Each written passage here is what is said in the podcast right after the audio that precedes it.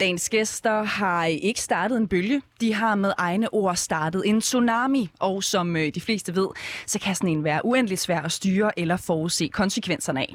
Det hele startede med talen fra tv-vært Sofie Linde ved Solo Comedy Gala, for herefter så de fire kvinder på hinanden og blev enige om, at man virkelig burde lave sådan et opråb i politik. De er initiativtagerne til oprøret mod sexisme, en blandt os, der med tre hundrede og toogtyve underskrifter og nioghalvfjerds vidneberetninger om sexisme i dansk politik, formåede at sætte en stor fed streg under, at sexismen i dansk politik drejer sig om en rådden kultur. Du lytter til øh, Ramt af debatten. Jeg hedder Cecilie Lange, og i det her program, der inviterer vi de, øh, i løbet af de næste uger de mennesker i studiet, som på en eller anden måde har været en del af debatten i løbet af året. I dag der er min mission at komme helt tæt på kvinderne bag en blandt os. Camilla Sø, medlem af Venstre og P A-konsulent hos Gemajnen Kise. Freja Fogtdal, kandidat til kommunalvalget på Frederiksberg for Radikale. Sire Friis Brozovski, tidligere formand for Radikal Ungdom og sidder i hovedbestyrelsen og forretningsudvalget for De Radikale. Og sidst, men ikke mindst, Maria Gudme, regionsrådsmedlem for Socialdemokratiet i hovedstaden. Velkommen til programmet, alle tre. Tak. Fire. Tak. Fire, undskyld. Nu skal jeg da lige øh, finde ud af det. Nå, sikkert et år var de damer. er, er I okay? Jo, ja, det synes jeg. Hvordan har det været? Altså, hvordan har det været det der med at tage en beslutning om, at nu gør vi det her sammen? I kommer fra forskellige partier, nu har I et fælles projekt. Hvordan har det været at være så massivt i, i vælten, Sire Brozovski? Jamen, jeg tror ikke, der var nogen af os, der havde forudset, hvor stort det ville blive. Vi vidste, at vi syntes, det var vigtigt, men det der med at opleve både så mange øh, kvinder og så mange rundt omkring, både det politiske og i resten af samfundet, også synes, den her dagsorden var vigtig. Det var lige dele øh, både enormt bekræftende, at vi virkelig havde fat i noget her, og super skræmmende af og til. Altså, man står med noget i hænderne, som er skrøbeligt og sårbart, og kan være rigtig svært at tale om. Så at se det blive en, en så stor dagsorden i debatten, synes jeg både, vi kan være stolte af, selvom vi også nogle gange havde øh, et vist sug i maven, mm. hver gang øh, vi tog et nyt mm. skridt. Camilla Sø, hvordan har det været for dig? Meget intenst, vil jeg sige. Øhm, og pudsigt det her med, at der den ene uge er en enorm opmærksomhed, og lige pludselig så kommer der en, en minkskandale, og så taler alle øh, journalister om det, og, og vi sad og kiggede på hinanden og tænkte, nå, okay, vi fik også, altså, vi fik meget ud af den her periode. Vi fik meget sat på dagsordenen og nogle politiske initiativer, og det kan være, at vi også bare altså, skal stille os tilfreds med det. Men, men så kommer den jo ligesom med alle andre bølger, så kommer den skulpende tilbage, og også i et omfang, tror jeg, som jeg i hvert fald ikke havde forestillet mig. Mm, mm. Og, og det, som jeg ser tilbage på nu, er et år, hvor der har været øh, færre perioder, hvor vi ikke har talt sexisme, end perioder, hvor vi har. Mm. Altså, det har været en dagsorden, der har været gennemgående for hele slutningen af tyve tyve og også øh, det første halvår af tyve enogtyve. Mm. Maria Gudme, som en, der har været i højere grad personligt investeret også mm. i, i den her kamp, fordi du har været udsat for krænkelser af tidligere overborgmester øh, Frank Jensen. Hvordan har det her år været for dig? Det har, det har altså, som, som Camilla også er inde på, med de her skvulp, øh, fordi der var helt klart en, en, en meget stor ting i at gå fra øh, og insistere på, at det var et kollektivt opråb, til også at komme til en erkendelse af på et tidspunkt, at der var også nød, et nødvendigt skridt, der skulle tages, hvor, hvor jeg måske skulle stille mig lidt længere ud på spidsen af, af kanten mm. end, end, end nogle af de andre. Øh, og det har jo selvfølgelig haft sine konsekvenser på, på godt og ondt øh, i det her øh, store oprør, som øh, opråb, som øh, en blandt os har været. Men man må også sige, undervejs har det jo også været øjenåbner for os på hver vores måde, ikke? Øhm, at, at det her øh, rum, der er blevet skabt, øh, er jo også på mange måder øh, nogle, øh, nogle nye ting, vi har skulle tale mm. om.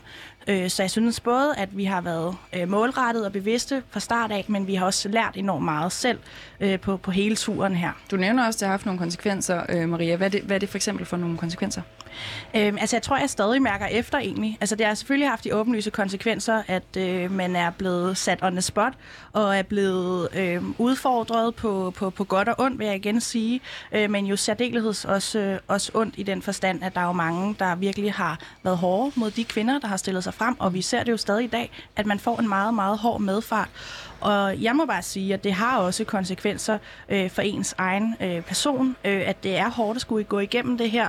Øh, og når man står i det, så er det et stormvejr, og man kan måske godt øh, se ud på den anden side. Men på den anden side, så lever man altså stadig med det, og det er en del af ens nye virkelighed, og, og noget, man tager med sig resten af livet, tror jeg. Det ved jeg i hvert fald, jeg selv kommer til.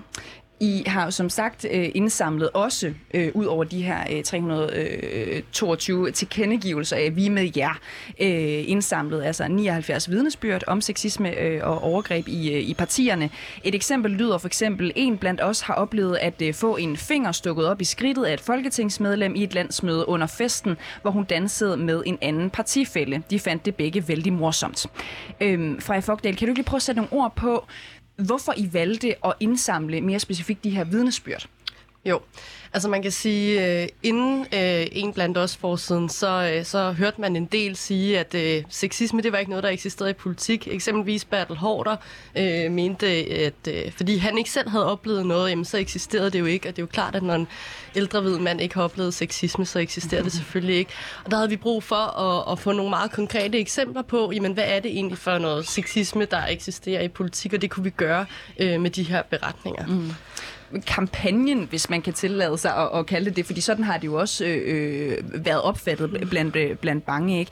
Blev sat i gang sådan set med det her debatindlæg i Politikken. Mm. Øhm, hvilke overvejelser gjorde I jer om hele fremgangsmåden? Øh, jeg tror, jeg starter hos dig, øh, Camilla. Jamen, det der var vigtigst for os, det var, at øh, dem, som, som jo viser os en enorm tillid, og det skal lige altså, siges i, i den her sammenhæng, at der jo faktisk stadigvæk bliver vist en meget stor tillid til os. Altså, vidnesbyrdene stopper ikke ved de nioghalvfjerds. Så sent som den her uge er blevet kontaktet af tre forskellige kvinder, der har oplevet sexisme, ikke kun i politik, men også i andre brancher. Så der er blevet åbnet for en ventil af vidnesbyrd og eksempler i et omfang, som der ikke var nogen af os, der havde forestillet mm. os. Det vi gjorde os overvejelser var, at det ikke skulle handle om en enkelt mands gerninger, mm. øh, eller et enkelt partis rådende kultur, fordi vi havde egentlig den overbevisning, at det er noget, der foregår i alle partier. Og derfor gik vi meget systematisk til værks i vores behandling af de her vidnesbyrd, ved blandt andet at sørge for, at man ikke kunne spore tilbage, om der var tale om det ene parti eller det andet mm. parti, for der er jo også sådan en partispecifik lingo. Øhm, og så var vi... Hvorfor var det egentlig vigtigt for jer, det der med sådan set at holde partierne øh, ude af det i første omgang? Jamen det er fordi, at, at selve opløbet til den her debat også handlede meget om, om øh, Jeppe Kofod blandt andet, øh, og der har også været meget debat om Frank Jensen tidligere, og det bliver hurtigt en øh, tilsviningscontainer, øh, en, en situation, hvor nogle partier kan lukrere på andre partiers ulykke og enkeltsager. Og, øh, og hvis man reducerer det til, at det er en enkelt mand øh, eller en enkelt kvinde for den sags skyld, som ikke kan finde ud af at opføre sig ordentligt, så får man ikke sat den store mm. dagsorden. Og det er noget af det, som jeg er allermest stolt af, når man kigger tilbage nu, det er, at vi havde næsten to uger, hvor vi kun talte om sexisme i politik mm. og ikke enkelt tilfælde. Mm. Freja Fogtdal.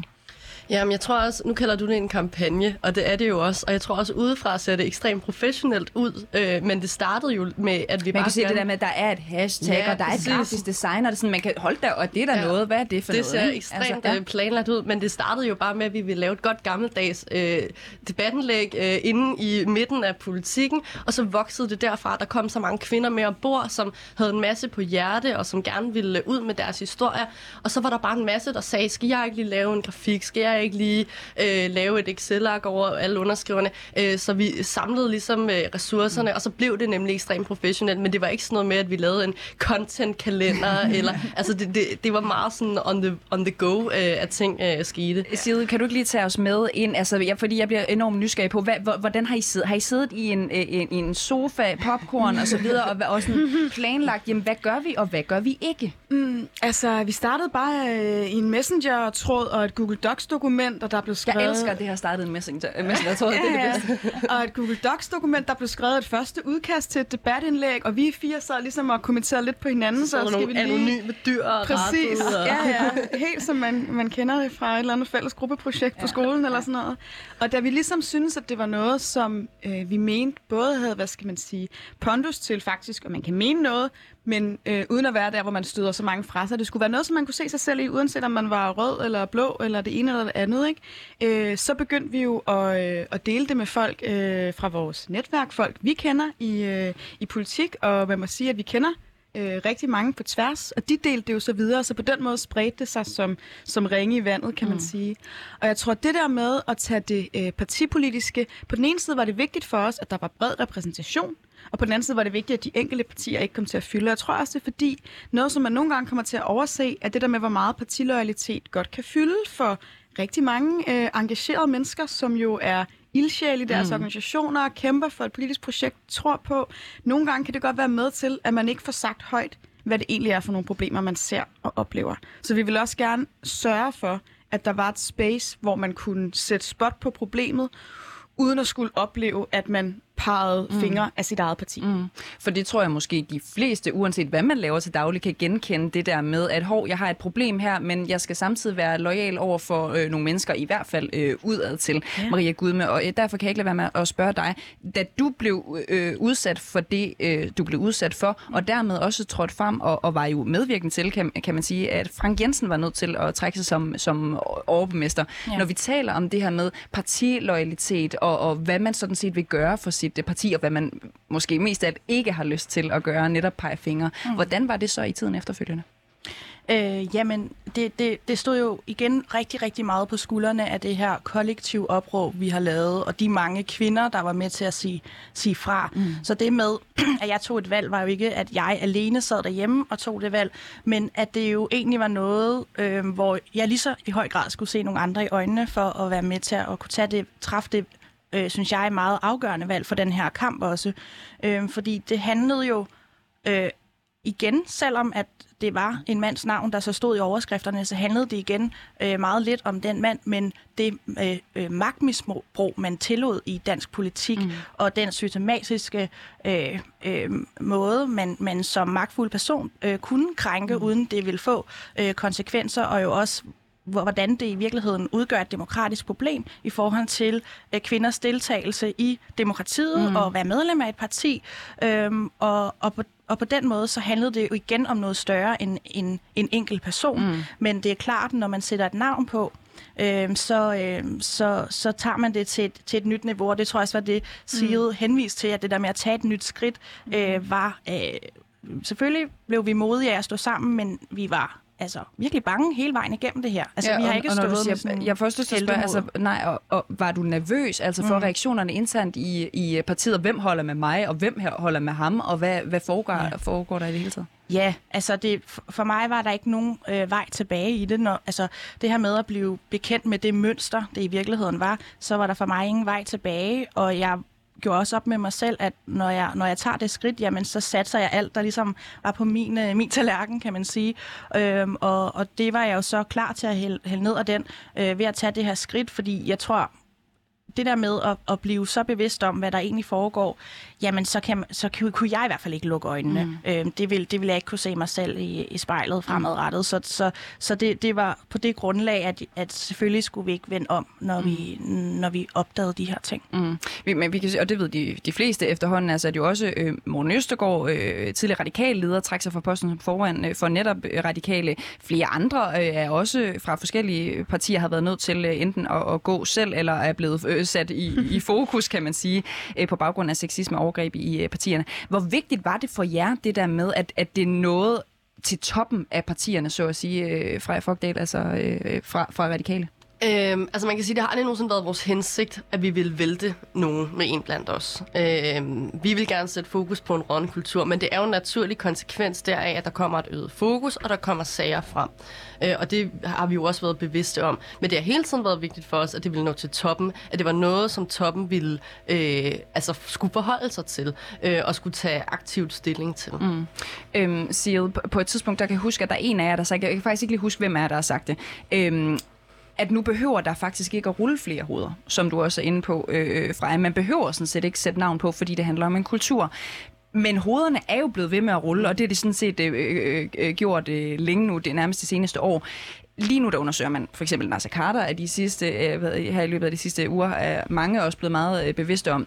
Hvor, hvor står I henne på den øh, nu side? Fordi det ser ikke ud til, at de der øh, hoveder, de stopper med at rulle. Jeg tror, det er vigtigt, at det ikke bliver os, der gør os til dommer over, hvornår der skal øh, rulle hoveder, og at man i hvert fald ikke får sammenblandet, at øh, den, der har været udsat for noget grænseoverskridende, også bliver den, der skal vurdere, øh, hvornår konsekvenserne er tilstrækkelige, hvornår nogen har, hvad skal man sige, øh, bødt nok for, for deres brøde. Jeg tror, at det, der var vigtigt, eller det, der er vigtigt øh, for alt det, vi laver, det handler om at sige, at i fremtiden skal det være bedre øh, at være kvinde i politik, end det har været i fortiden. For nogen, der vil det betyde et opgør med nogle kulturelle ting. Det kan betyde alle mulige nye politikker, håndbøger, øh, øh, organisationsændringer. Og andre steder, der vil det betyde, at for at man når derhen, så er der nogle mennesker, som er nødt til ikke længere at have et ledelsesansvar eller en, en magt, som de kan øh, øh, misbruge. Mm. Øhm, og og det, er en, det er en sindssygt svær... Øh, det er altid svært, når man går fra... det, hvad skal man sige, det brede og til det konkrete, som det jo bliver, når der kommer navne på, uanset om det er Nasser Khader eller, eller hvem det er, så er det, jo, så er det jo svært, fordi det får nogle personlige omkostninger. Mm. Øhm, jeg tror egentlig, sådan min approach er meget det der med, at, at det vi gør, det er jo at bakke op om alle de kvinder, som har noget på hjerte. Hver gang nogen stiller sig derud øh, på, den, på den tynde line, kan man sige, og stiller sig selv enormt meget på spil ved at navngive et så øh, magtfuldt menneske, at så sørger vi for, at der er rygdækning, at man ikke føler, man står alene, men man er en del af en kamp, som går øh, ud over øh, sit eget parti og sin mm. egen person, men på tværs af alle kvinder øh, i politik. Og det er det, der ligesom er sådan det centrale, snarere end hvor mange ho- hoveder, der ruller, eller hvornår de ruller, eller hvem, der har magten til at beslutte, mm. at de skal rulle. Nu havde øh, jeg jo, kan man sige, inden I kom øh, i, i studiet, alle fire fornøjelsen, jeg ved jeg måske ikke, om, om er det rigtige ord, men, men, men i hvert fald øh, oplevelsen øh, af igen at skulle læse de her nioghalvfjerds øh, vidnesbyrd, øh, altså omkring øh, sexisme og overgreb øh, på, på Christiansborg og inden for øh, partierne. Og der er jo nogle grelle eksempler fra Freja Fogtdal. Jeg, jeg læste et af dem øh, højt øh, lige før. Så når vi snakker om hoveder, der skal rulle, hoveder, der skal, jeg, jeg tror, som, som, både som læser af en avis og, og for eksempel politikken og som udefrastående, så kan man blive nysgerrig på, er der ryddet op nu? Altså, er der, er, er der flere derinde, som burde være øh, røget? Fordi der er rigtig mange eksempler på ting, som er så grænseoverskridende, at de jo ikke burde ske nogen steder. Mm, det er et godt spørgsmål. Og igen, som Sire siger, det tror jeg virkelig er svært for os at gøre os dommer over, øh, hvorvidt at der er, er rullet nok øh, hoveder. Øh, altså, det vi håber allermest på, det er, at partierne de stiller de rigtige organer til rådighed for, at man som offer kan, kan, kan, kan melde sin krænkelse, og at der bliver taget hånd om det. Øh, Og så tror jeg egentlig også, hvis man skal se sådan lidt meta-agtigt på den her debat, lige i forhold til det der Side sagde før, at noget af det, som jeg i hvert fald er lidt bekymret for, det er, at man kun får mulighed for at tale sexisme, når man sætter ansigt på en konkret krænker. Mm. At fokuset bliver på krænkeren, og at krænkeren skal øh, ryge mere, end at det bliver på kulturen, øh, og at der er et overordnet problem. Fordi det er de gange, vi ser, at debatten blusser op igen. Det er, når der er en konkret mand, som man kan, kan sætte, øh, hvis ansigt man kan sætte på det mm. her. Og det er bare rigtig ærgerligt, fordi så bliver fokuset igen på krænkeren, og ikke på kulturen eller på ofrene. Mm. Camilla Sø? Jamen, altså, vi har jo oplevet gennem det sidste års tid, at vi er blevet forholdt øh, mange gange øh, en, en strafudmåling. Altså antallet af gange, jeg er en journalist, er blevet spurgt, hvad, hvornår kan vedkommende så vende tilbage til sin branche? Mm. Har jeg så skulle sidde og vurdere? Og det er jo ikke en rimelig situation over for dem, der har sat noget på en dagsorden. Det er sådan set heller ikke en rimelig situation for dem, som øh, fortæller om den oplevelse, de har haft. Sådan ser vi det jo ikke nogen andre steder. Og der, der er så meget tale om retssikkerhed, at, at, at i forhold til at strafudmåle osv., der, lig, der ligger der jo et kæmpe ledelsesansvar. Det, jeg måler det på, det er, har partierne gjort nok? Og der ser jeg også i min egen baghave i Venstre, at der ikke er gjort nok. Jeg oplever, at partiloyalitet er et stort benspænd for, at man rykker videre. Mm. Jeg oplever, at man, undskyld mig, pynter sig med lånte fjer og går ud og siger, at man har lavet en øh, undersøgelse blandt ansatte, og så viser det sig, at de spørgsmål, man har stillet, aldrig nogensinde ville kunne bestå metode et på uni. Mm. Altså, og det er sådan noget, som kan øh, på en god dag irritere mig meget, og på en dårlig dag faktisk gøre mig enormt indigneret. Mm. Fordi at der var en velvilje, da vi startede i september, og der er så sket et, et, et skred. Nu spurgte du selv indledningsvis, hvad der skete, siden I sad samlet og, og gennemgik de her vidnesbyrd og, og fik opråbet øh, på dagsordenen. Og vi har jo på en eller anden måde delt os lidt, ikke kun efter overbevisningen, men også sådan i siloer, mm. hvad er det, der sker i de enkelte partier. Noget af det, som du jo, og du er også lige inde på det nu, øh, Camilla Sø, har gjort det ret bemærket med, også på sociale medier, det er et indlæg, du har skrevet, øh, hvor du sammen med Cecilie Eholm fra øh, Ingholm, eller Eholm? Eholm. Eholm, der står Ingholm her i mit øh, manus. Nå. Jeg lagde mærke til, at jeg rettede den faktisk selv. Det er godt gået, ikke? Altså også fra, fra Venstre, hvor I efterlyser øh, den blå MeToo. bevægelse, som du også lige er inde på øh, endnu. I, blandt andet i, i Weekendavisen, så skriver I, hvorfor har de blå partier ikke haft nogen sager om sexisme? Hvorfor er der ingen borgerlige kvinder, som stiller sig frem i stil med de røde kvinder? Mm. Og de øh, spørgsmål kan jeg jo passende stille videre til dig, øh, Camilla, fordi vi kan høre, du på en dårlig dag bliver du indigneret øh, over det. Mm. Hvorfor tror du, det er sådan? Jamen, det er jo blandt andet sådan, fordi jeg oplever, at mine øh, blå medsøstre bliver irriteret over, at jeg retter min kritik øh, i egne rækker. Altså, det er enormt belejligt, når øh, det smelter ned hos de radikale. Det er fedt, når øh, der er ild hos øh, Socialdemokratiet. Men lige så snart vi begynder at tale om mit eget parti i Venstre, så, så burde jeg tage den internt. Og tro mig, det har jeg gjort af mange omgange. Mm. Så det er jo, en, en, efter min bedste overbevisning, en manglende søstersolidaritet. Og så er der også øh, noget omkring det her narrativ med, at man er et offer. Altså, lige så snart du taler krænkelser, så taler du krænker, og så taler du nogen, som er et offer for en krænkelse. Og min oplevelse er, at man nødigere vil være et offer på højrefløjen, end man vil på venstrefløjen. Altså, det bliver set som en svaghed. Det er jo ret det her med at tage ansvar hvorfor, hvorfor for sig selv. Altså? Jamen, det er måske den borgerlige selvbevidsthed, der, der gør det. Altså, jeg, jeg, har, jeg har også blevet stillet det spørgsmål mange gange. Jeg har ikke noget entydigt svar på det, men jeg oplever ikke den samme øh, solidaritet. Altså, nu bliver det spændende at se, hvad der kommer i kølvandet på, på Nasser Khader-sagen, fordi det løfter jo sløret for det, som vi skrev to uger før, at, at Khader-sagen øh, væltede ud hos øh, Danmarks Radio, at der er noget om det, at man får noget ud af at undersøge, øh, og at det ikke er sådan, at de borgerlige mænd er bedre, mere hæderlige mennesker, end mm. de røde mænd er. Og nu er du selv inde på det. Altså, der er gået noget tid nu, øh, efter det her indlæg, og også efter I har delt det på sociale medier. Øh, har det haft en effekt, I, I håbet på, både i baglandet? Vi kan se, der har været en Nasser Khader-sag, øh, hvordan og hvorledes, og, og hønen og ægget og sådan noget, hvad der er kommet først. Men har det, har det haft den effekt, du har håbet på, at de har lavet det her opråb? Nej, fordi altså, det, det, som er, er min øh, kæphest, det er, at man laver en undersøgelse grundigt i mit eget parti Venstre. Det har man ikke gjort, og, og jeg kan heller ikke få at vide, hvornår man har tænkt sig at gøre det. Øhm, men så er der jo også blevet løftet sløret for, hvad det er for nogle metoder, man har brugt internt. Så det glæder mig over at se, at den der lange liste, som man, man ridser op med, hvad der er taget af initiativer, at der den her interne undersøgelse faktisk pillet ud de fleste steder, så man ikke går mere og får det til at lyde, som om man har gjort enormt meget øhm, på det her område, når det ikke er tilfældet. Du lytter til Ramt af debatten. Jeg hedder Cecilie Lange, og i det her program, der inviterer vi de næste uger de mennesker i studiet, som på en eller anden måde har været en del af debatten i løbet af året. Dagens gæster er kvinderne bag En Blandt Os, Camilla Sø, medlem af Venstre og P A-konsulent hos Gemajnen Kise, Freja Fogtdal, kandidat til kommunalvalget på Frederiksberg for Radikale, Sire Friis Brozovski, tidligere formand for Radikal Ungdom og sidder i hovedbestyrelsen og forretningsudvalget for De Radikale, og til sidst Maria Gudme, der er regionsrådsmedlem for Socialdemokratiet i hovedstaden. Vi skal lige vende noget, som jeg simpelthen er nødt til at få jeres take på, som skaber af et hashtag med stor øh, gennemslagskraft. Fordi det ser ud til, at vi har fået et mere her i Danmark. Hashtag, da jeg sagde fra, er lige nu et af de mest populære hashtags på, øh, på Twitter i Danmark. Her fortæller kvinder om at sige fra over for chikane og overgreb i et forsøg på at gå op med ideen om, at det hjælper at sige fra. Tweetet her, det kom i, øh, eller hvad skal man sige, hashtagget kom i, i kølvandet på en debat, som komiker øh, Brian Mørk startede på Twitter i begyndelsen af juli, da han kommenterede på Nasser Khaders sag om anklager om seksuelle krænkelser mod en række kvinder.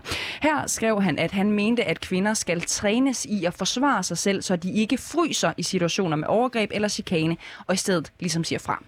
Maria Gudme, tusindvis af øh, kvinder har samlet sig under hashtagget, da jeg sagde fra. Ja. Øhm, og det er jo efter et år med En Blandt Os og Text Me When You Get Home, og, og jeg kunne blive ved. Hvorfor tror du, at der er behov for et mere? Det, øh, jeg synes øh, først og fremmest øh, virkelig bakker op om de kvinder, der, der, der, der siger, øh, fortæller om, hvordan de øh, sagde fra, da de var udsat øh, for, øh, for den ene eller den anden form for, for overgreb eller krænkelse. Fordi det er jo det, jeg tror, alle, der har stillet sig frem, er blevet mødt med. Øhm, de, det, man kan jo nærmest sige det klassiske spørgsmål, man kan nærmest spille bingo med det, ikke? Mm. Altså, øh, hvorfor sagde du ikke fra? Øh, hvorfor kommer det først frem nu? Øh, Endda nogen, der opfordrer til, hvorfor at man ikke den anden vej udøver vold, nemlig ved at slå fra sig, øh, give en lussing eller hvad det måtte være. Og det, det er bare det, man er blevet mødt med. Og både, altså det, i altså bund og grund handler det jo om egentlig ikke at tro på, øh, at det øh, vi siger, det de siger, de, de, dem der kommer frem med, med deres historier, at det ikke er sandt, og at, at man simpelthen nægter at tro på, at det kan lade sig gøre. Mm. Men velvidende om, at der er så mange, der kan øh, skrive det hashtag og fortælle deres helt konkrete historie. Øh, og det behøver ikke at handle om at, at være i politik, hvor der er magtfulde mænd. Øh, det kan også bare være, at man er i byen, mm. eller at man er på sit arbejde, eller at man øh, går en tur. altså, det, øh, det, det, det er noget, som rigtig mange kan ikke genkende til, og faktisk har sagt fra. Øh, men det med at sige fra... Vi har fået et meget nyt sprog i mange af de her debatter, og lige her er der nok også et vindue, der skal åbnes, at vi skal begynde at tale om, hvad det vil sige at sige fra. Mm. Fordi det ikke er at råbe, nej, stop, lad være, gå din vej, direkte ind i ansigtet, der slå. Øhm, man kan sige fra på mange, mange forskellige mm. måder, og at man skal være bedre til at acceptere og læse, når der bliver sagt mm. fra. Sire, er du enig i, at det her måske er et form for øh, springer ud af det der med, at der er en mistro til kvinder, som siger, at det her har jeg været udsat for, og der er i hvert fald også en forventning om, at, at man skal svare på, jamen, hvad gjorde du så selv for at undgå det? Ja, jeg læser det helt klart som, som, hvad skal man sige, en måde at punktere den præmis, som alt for mange har i sådan nogle debatter, som meget hurtigt bliver at forfalde til en slags victim blaming, eller enormt meget fokus på, hvordan offeret reagerer i en situation, frem for at kigge på øh, den gerningsmand, der jo bærer ansvaret for situationen. Og så ser jeg det også sådan, man kan sige, det startede med Christine Holm, som også har været en af de helt store øh, forkæmpere for samtykkeloven øh, i Danmark, som kom sidste år. Og jeg synes også, det er et ret stærkt symbol på det her med, at man har flyttet noget lovgivningsmæssigt, altså vi har fået den samtykkelov, men vi er stadigvæk ikke i mål i det, der handler om at flytte kulturen. Mm. Altså, det er, ikke, øh, det er ikke nogens ansvar at hverken slå fra sig eller øh, sige fra på en bestemt måde eller alt muligt andet for at undgå øh, seksuelle overgreb. Der ligger et ansvar på den person, der udfører det, og vi må simpelthen ikke fortabe os i den anden samtale, for hver gang vi gør det, så er vi på en eller anden måde med til at undskylde gerningsmænds øh, øh, handlinger mm. øh, ved at rette skytset det forkerte sted hen. Og man ser desværre alt for ofte, at skytset bliver rettet på de kvinder, der, øh, der øh, udsættes for de her ting, snarere ja, end på de mænd, der gør det. Fordi man kan sige, at hashtagget det går jo ud på, at kvinder de fortæller om det at sige fra over for chikane eller overgreb i et eller andet forsøg på at, at gøre op med ideen om, at det hjælper at sige fra. Langt de fleste af de historier kan sige, at jeg gjorde det og det det. Det hjælper alligevel ikke. Øhm, så jeg får lyst til at spørge dig, altså, er det altid forkert, at kvinder skal sige fra, øh, Freja?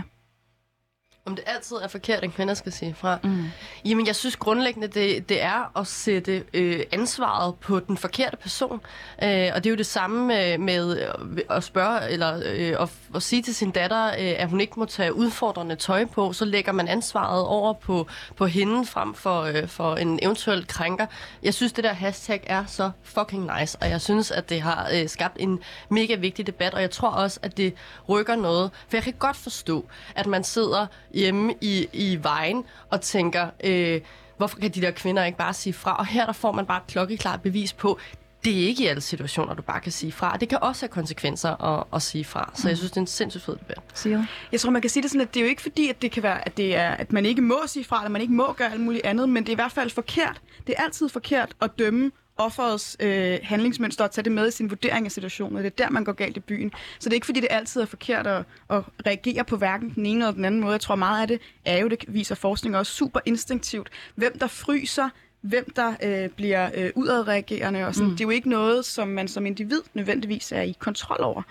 Maria Gudme. Mm. Ja, og noget, som jeg også synes, de her hashtags kan, uden at, at det, det er fedt nok øh, på de sociale medier, når det begynder at trende og så videre.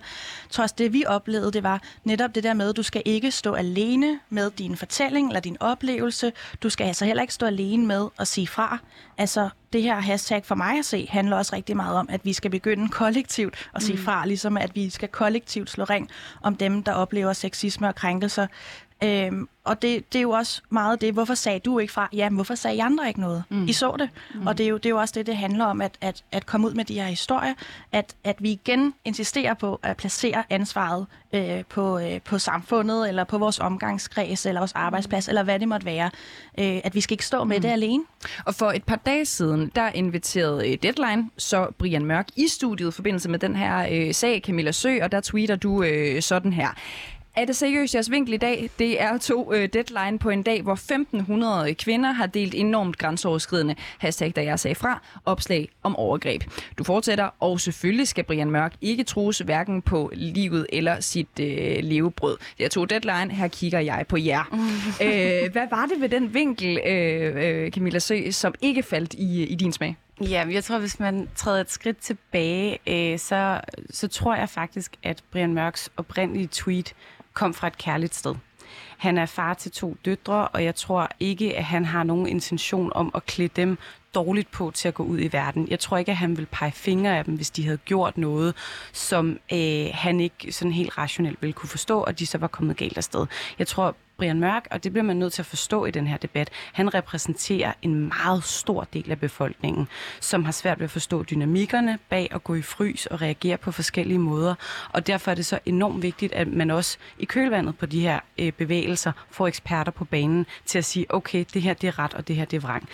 Når jeg bliver en lille smule pissed off over øh, det program, så er det fordi, at jeg jo synes, der var noget enormt fint og sårbart i at kunne dele de oplevelser, man har haft, uden at pege fingre af gerningsmanden, men ligesom sige, at det her, det var det, jeg oplevede, der mm. skete, og at der også kom øh, kvinder på banen, som har været støttende i en blandt os, men som ikke har nogen konkrete oplevelser fra sexisme i dansk politik, og som lige pludselig deler historier, hvor jeg tænkte, gud, det vidste jeg ikke engang, at du har været udsat for. Mm.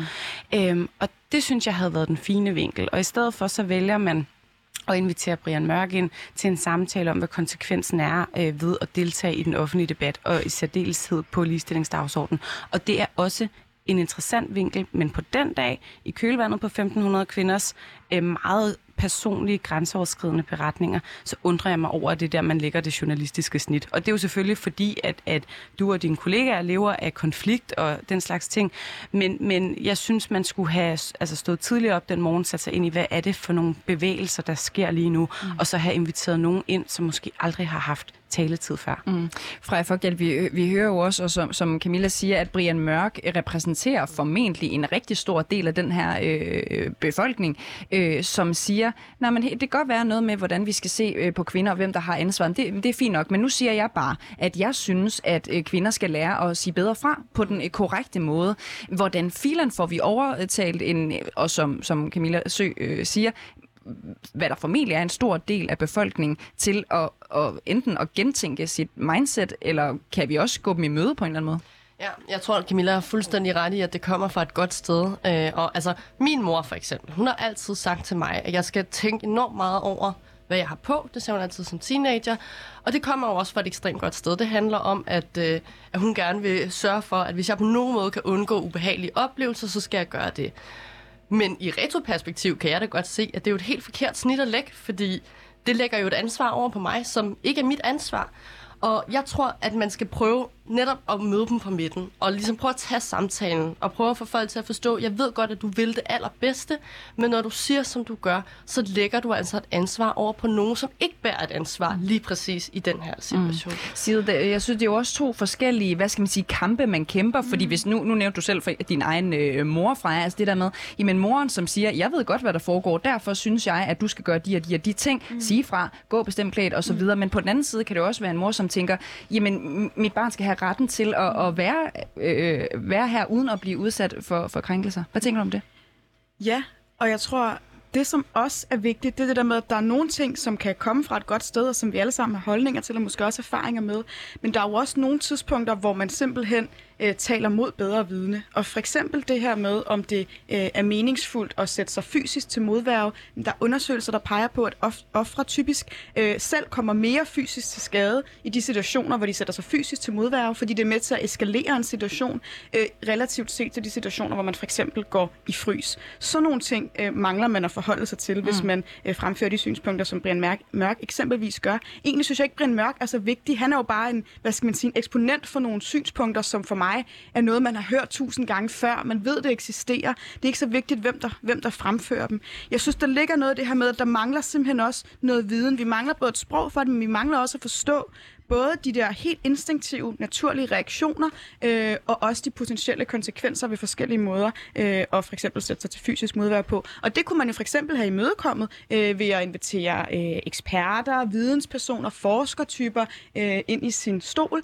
eller man kunne have taget de personlige erfaringer, som rigtig mange kvinder jo stillede til, til rådighed i at sige, der var rigtig mange eksempler på, at det at sige fra ikke i gåseøjne bare er svaret på, at så undgår man et overgreb. Mm. Vi risikerer at komme i en situation, hvor ofre, der potentielt i forvejen naturligt kan føle en stor skam eller skyld over det, de har været udsat for. Og hver gang øh, vi begynder at dissek- øh, dissekere øh, debatten sådan her, så er vi jo også med til, at man sidder og genovervejer, om det i virkeligheden bare er ens egen skyld, det hele. Og mm. det er ikke der, vi skal hen. Der har vi været i alt for mange år, og det er der, vi skal væk fra. Og hvis vi lige sådan skal spole tiden t- tilbage til, altså hvorfor mange måske mente, at det her hashtag, det var nødvendigt, øh, så skal vi lige finde et, et, et tweet mere frem fra, fra Brian Mørk. Og jeg synes sådan set, det er en, det er en fin pointe, at jamen, nu, nu snakker vi om Brian Mørk, men måske snakker vi i virkeligheden også om alle de mange andre øh, mænd og kvinder derude, som har præcis samme standpunkt, øh, som hang i. Men nu er det altså Brian Mørk, som skriver, at Khader-affæren viser os, at unge piger ikke altid siger nej, når de møder creeps. De sidder bare og tager imod og lader idioten tro, at det er ok at være klam. Kan vi træne vores døtre til at være mere klare i spyttet? Der er rovdyr derude, og det hjælper faktisk ikke at spille død.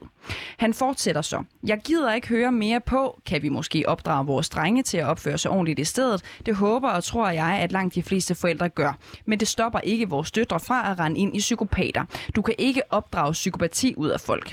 Du kan ikke opdrage sanseløs druk til en fest ud af folk. Mange kvinder vil støde på mænd, som opfordrer sig, opfører sig undskyld, som modbydelige idioter, og de kvinder skal gives værktøjer og ikke smides uforberedt ud i livet. Er der ingen pointe i det, Camilla Sø? Jo, og det er også det, jeg selv er opdraget til. Altså, øh, min mor, hun er, hun er meget klar i spyttet. Hun sagde til mig, da jeg var i børnehaveklasse, og der blev fundet en øh, pige øh, dræbt af en eller anden fremmed mand, da hun havde været ude og sælge lodsedler, så, så talte vi om det her første gang med voksne mennesker, som måske gør ting ved børn, som børn ikke har lyst til. Og det er jo svært at finde et sprog, når du har at gøre med en seksårig datter, og forklare hende, hvordan du skal reagere.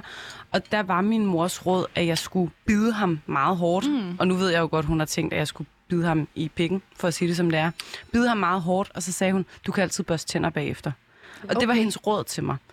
Øhm, og så skete der det øh, mange år senere, jeg stod på en natklub, og der var en fyr, der blev ved med ligesom at skubbe ind i mig, mens jeg stod og ventede op i baren, og bad ham flere gange om at lade være, og på et tidspunkt sige, hey, stop lige det der.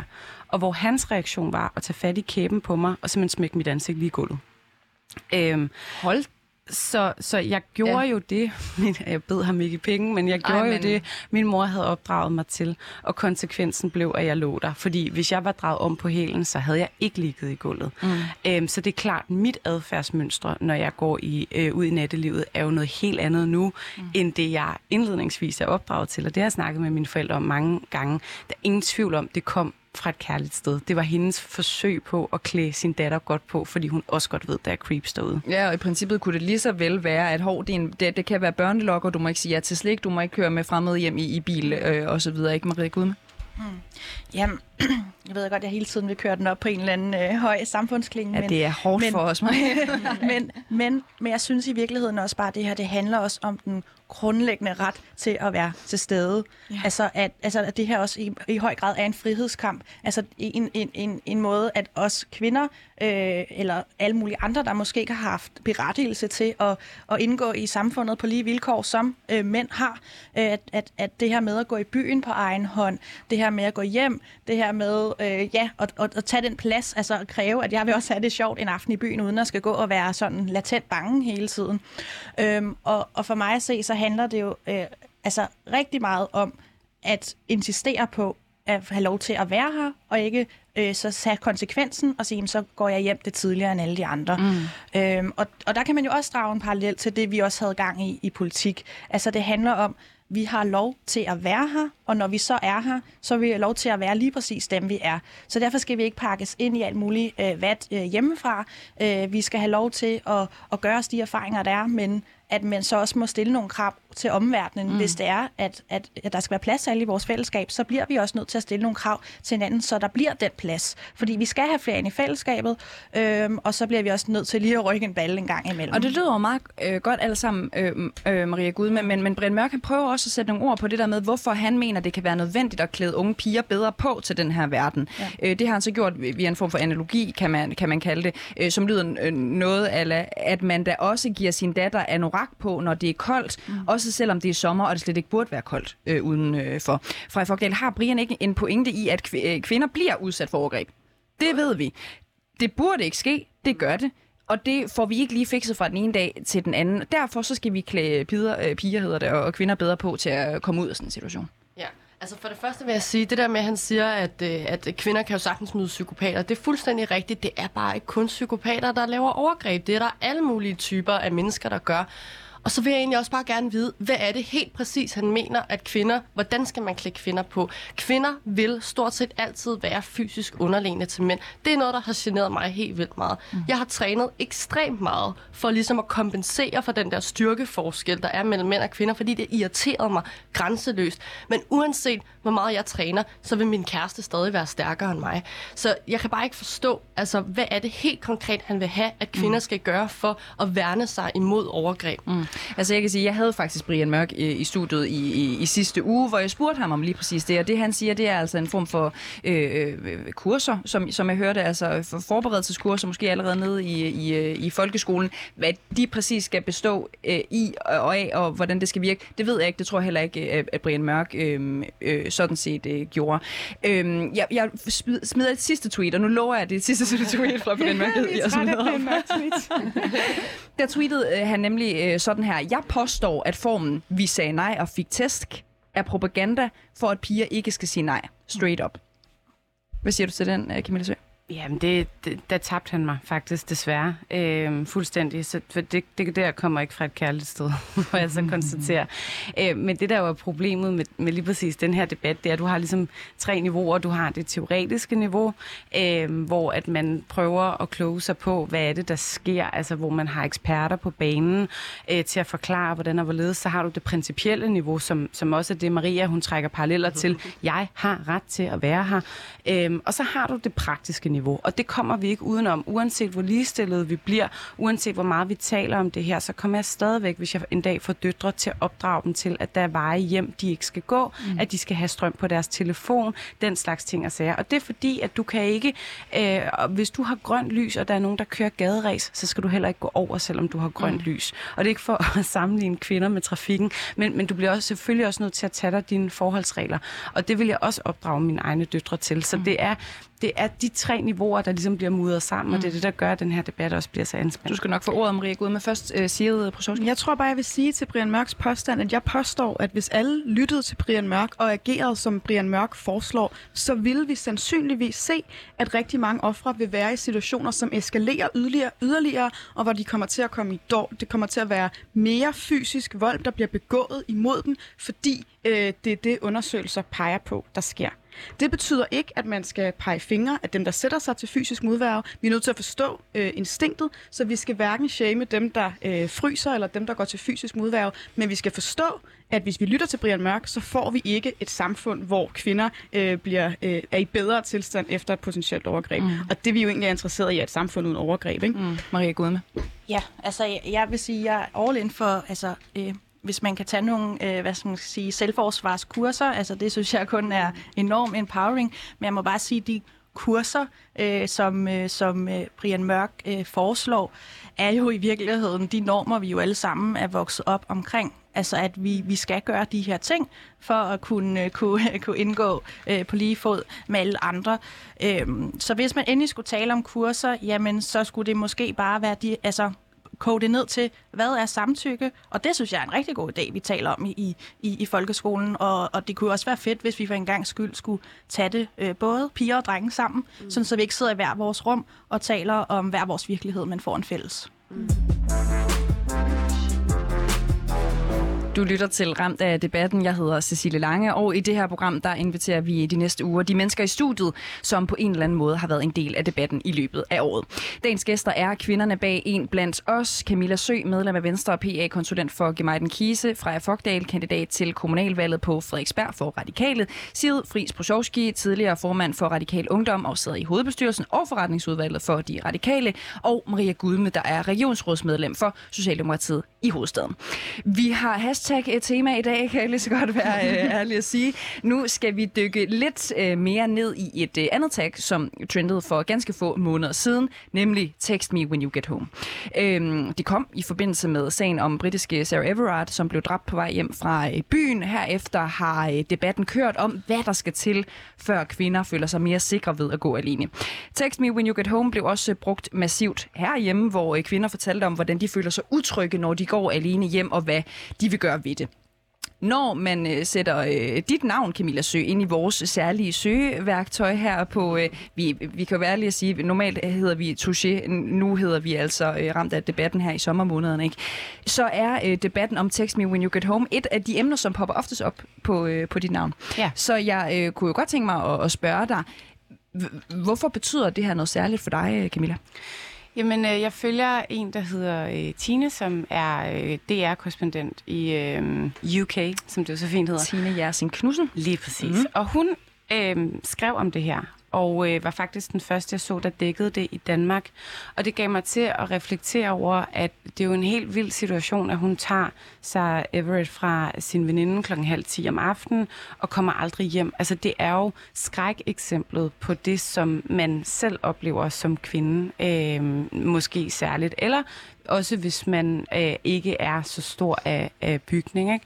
Og det gav mig til at reflektere over det her med, at jeg har en fløjte i mit nøglebund, øh, som lyder meget højt. Sådan en, jeg kalder det en voldtægtsfløjte. Øh, har oplevet at blive forfulgt på gaden, har oplevet at måtte gå omveje, har oplevet, at der var en, der forsøgte at, øh, at få mig med ind i en bil, alle mulige ting.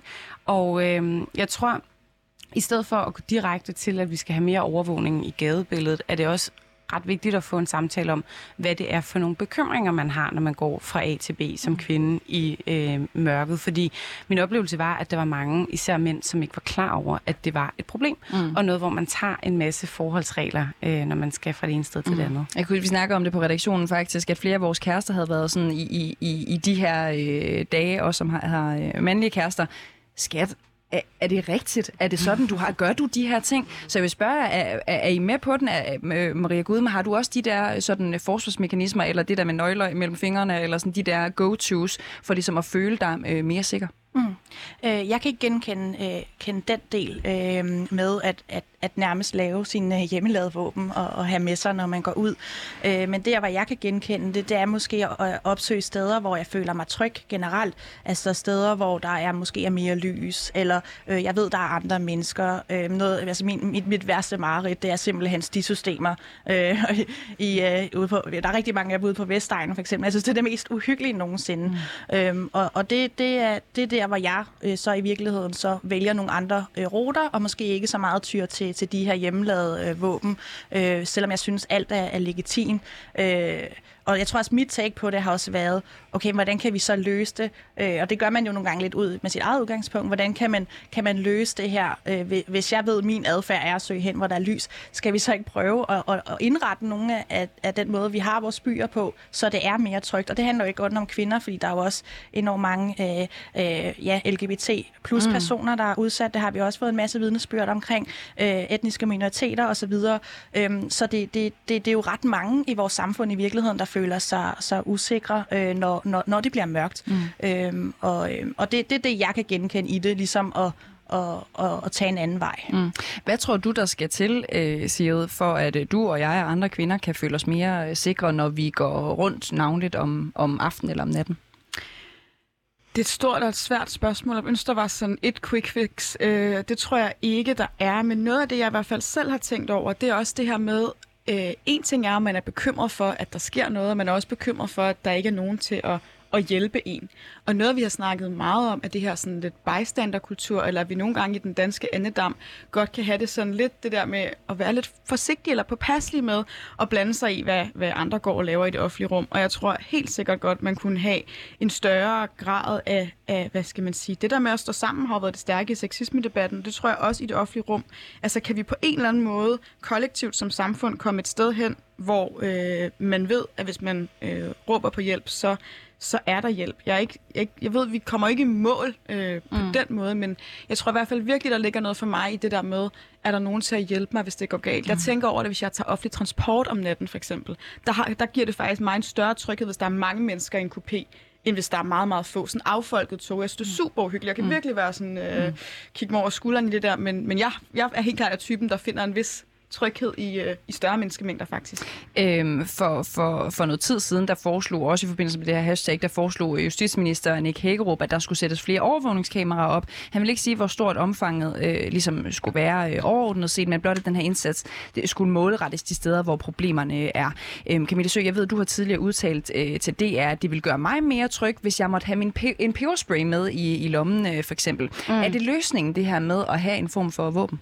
Der er ikke øh, løsningen, som Side også siger. Øh, den er jo selvfølgelig flersidet. Altså, de steder, som Maria refererer til, og hvor jeg også selv vil være bekymret, nemlig øh, stisystemer og sådan noget, kan du ikke sætte overvågningskameraer op.